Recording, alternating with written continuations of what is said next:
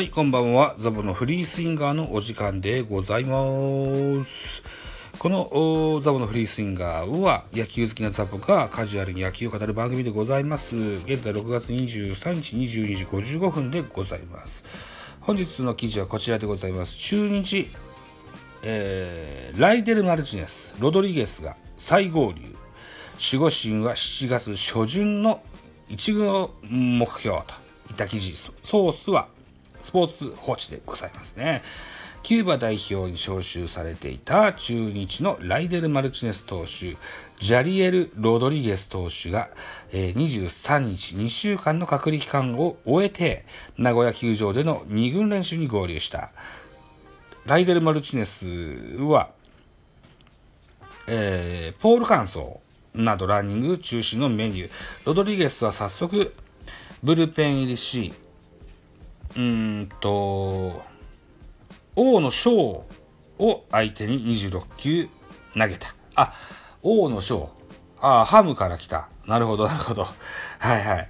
で、えっ、と、うん、守護神のライデル・マルチネスは体の状態はすごくいい。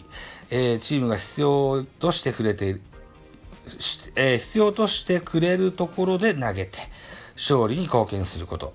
それだけと。えー、早期の一軍合流を見据えた、見据えたと。見据えた。ね。で先発のロドリゲスは、えー、離日中、日本を離れてる最中ということですね。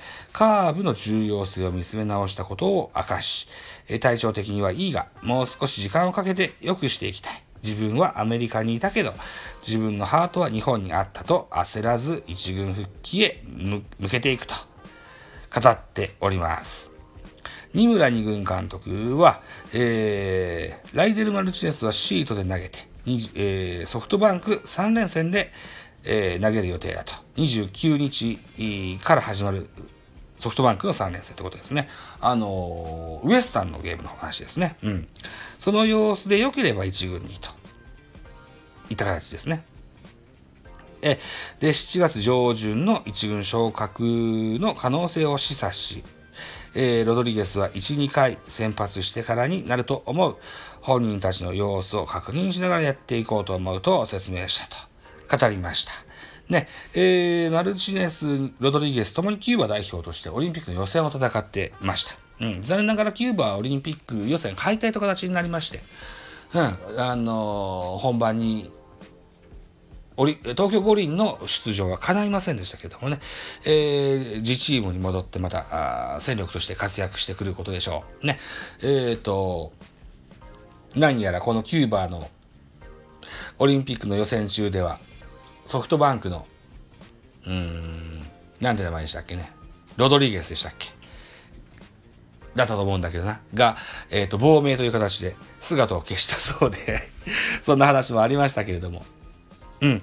まあ、ライデル・マルチネス、そして、えー、ロドリゲス、えー、がね、えー、また先発、そして、こう、クローザーとして復帰したら、また中日とも戦うのも、ゲーム展開難しくなってくるだろうし、ゲームを見る自体も面白くなってくるんじゃないかなというふうに思って、この記事をチョイスしてみましたよ、といったところでお時間でございます。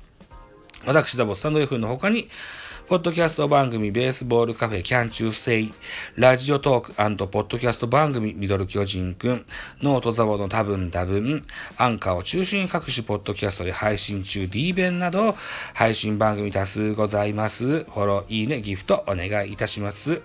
また匿名でコメントできる Google フォームと質問箱をご用意してございますので、ぜひお気軽にご利用くださいませ。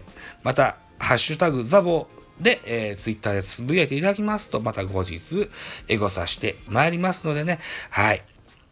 といったところでございます。また次回でございます。バイチャ